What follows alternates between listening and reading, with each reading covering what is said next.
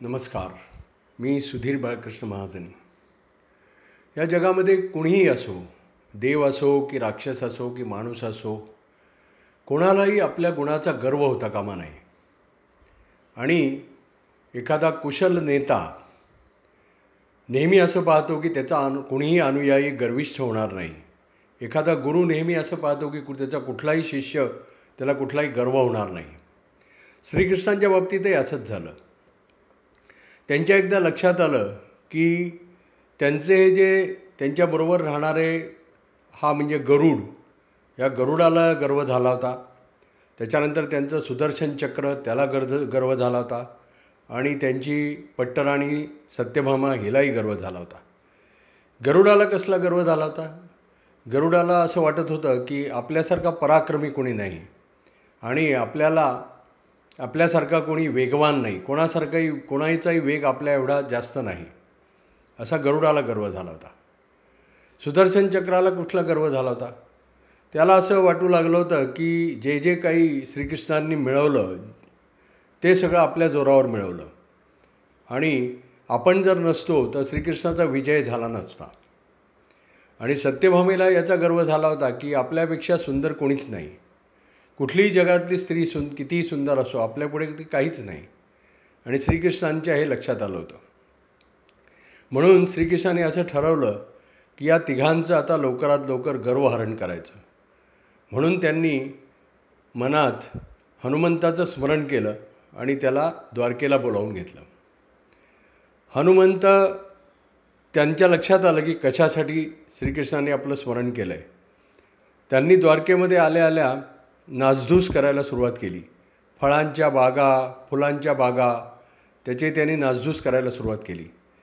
हे श्रीकृष्णानं कळलं त्यावेळेला त्यांनी गरुडाला बोलावलं आणि सांगितलं की एक कोणीतरी वानर आलेला आहे आपल्या बागेची नासधूस करतो आहे तेव्हा तू काही सैनिक सशस्त्र सैनिक घेऊन जा आणि त्याला पकडून माझ्याकडे आण. तर गरुडाला तर गरुड म्हणाला ठीक आहे मी आणतो त्याला. आणि गरुड निघाला त्याला वाटलं की एक सामान्य वानर त्याला पकडायला कशाला कोणी सशस्त्र सैनिक पाहिजे? म्हणून तो एकटाच गेला आणि त्याने पाहिलं की एक वानर असा म्हातारा दिसतोय आणि तो असे नासधूस करतोय. त्याबरोबर त्यांनी त्याला हटकलं की ए वानरा काय करतोयस? बाजूला हो. तेव्हा तो वानर म्हणाला की तुला दिसत नाही मी काय करतोय? मी वानर जे करतायत तेच करतोय नासधूस करतोय. तेव्हा रडू गरुडाला अतिशय राग आला. आणि त्याने तो त्याच्यावर चालून गेला धावून गेला. त्यावेळेला हनुमंतानी आपल्या शेपटीमध्ये त्याला गुंडाळलं आणि त्याला द्वारकेभो भोवतीचा जो समुद्र होता त्याच्यामध्ये फेकून दिलं. म्हणजे गरुडाचा पराक्रम आपण खूप पराक्रमी आहोत हा जो त्याला गर्व झाला होता तो एका क्षणामध्ये हनुमंतांनी नाहीसा केला. तरी पण त्याला अजून एका गोष्टीचा गर्व होताच की आपण सर्वात वेगवान. म्हणून तो असा विद्ध अवस्थेमध्ये होता. पण तो तसाच ते त्या हनुमानाकडे त्या मारुतीकडे आला वानराकडे आला आणि त्याला म्हणाला की चल तुला श्रीकृष्ण बोलावत आहेत तेव्हा तो म्हणाला मी कोणी श्रीकृष्ण वगैरे कोणाला ओळखत नाही.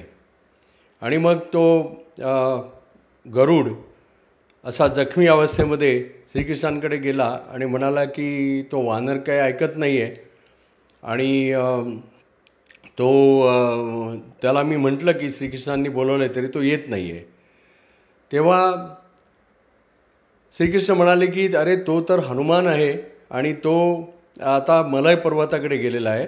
तेव्हा तू असं कर तू त्याच्याकडे जा आणि त्याला म्हणावं की श्री प्रभू रामचंद्र तुला बोलवत आहेत म्हणजे तो येईल. तर गरुड तिथून निघून गेला हनुमंताला बोलवायला. आणि इकडे काय झालं की श्रीकृष्णाने सुदर्शनला बोलावलं. सुदर्शन चक्राला आवाहन केलं. आणि सुदर्शन चक्राला सांगितलं की ती की तू आता एक काम कर. तू द्वारकेच्या द्वारापाशी उभा राहा आणि कोणालाही आत येऊ देऊ नको माझ्या परवानगीशिवाय. तिथे तू उभा राहा अडवून राहा. तर सुदर्शन चक्र दिमाखामध्ये एवढ्याला हो मी जाऊन कोणालाही आत येऊ देणार नाही कोणीही असो.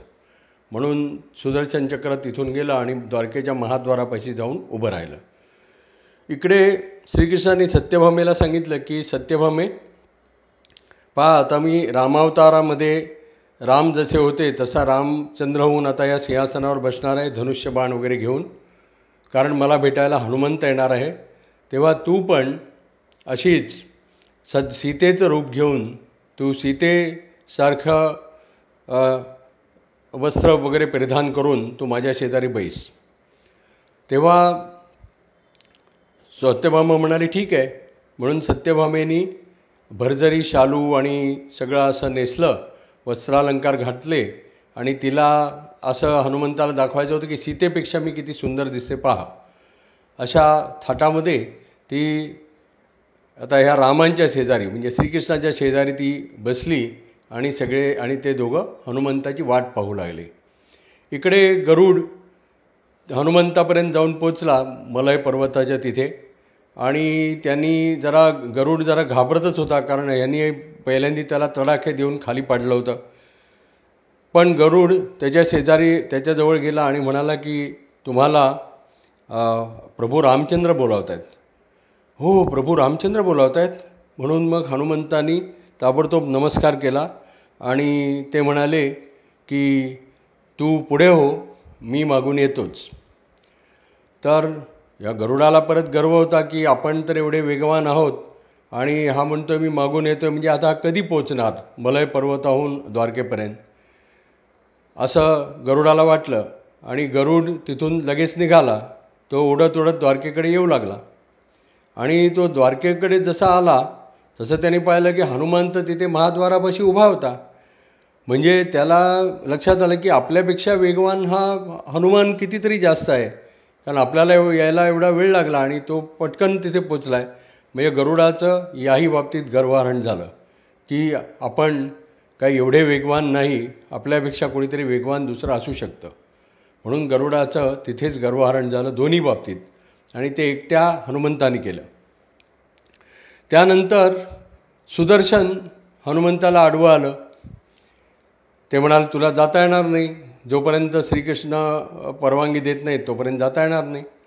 तेव्हा हनुमंतानी काय केलं की त्याला ते सुदर्शन चक्र असं आपल्या हातामध्ये धरलं आणि आपण असं जसं जिलबी तोंडामध्ये ठेवतो तसं त्याने ते सुदर्शन चक्र आपल्या तोंडामध्ये आपल्या मुखामध्ये ठेवून दिलं.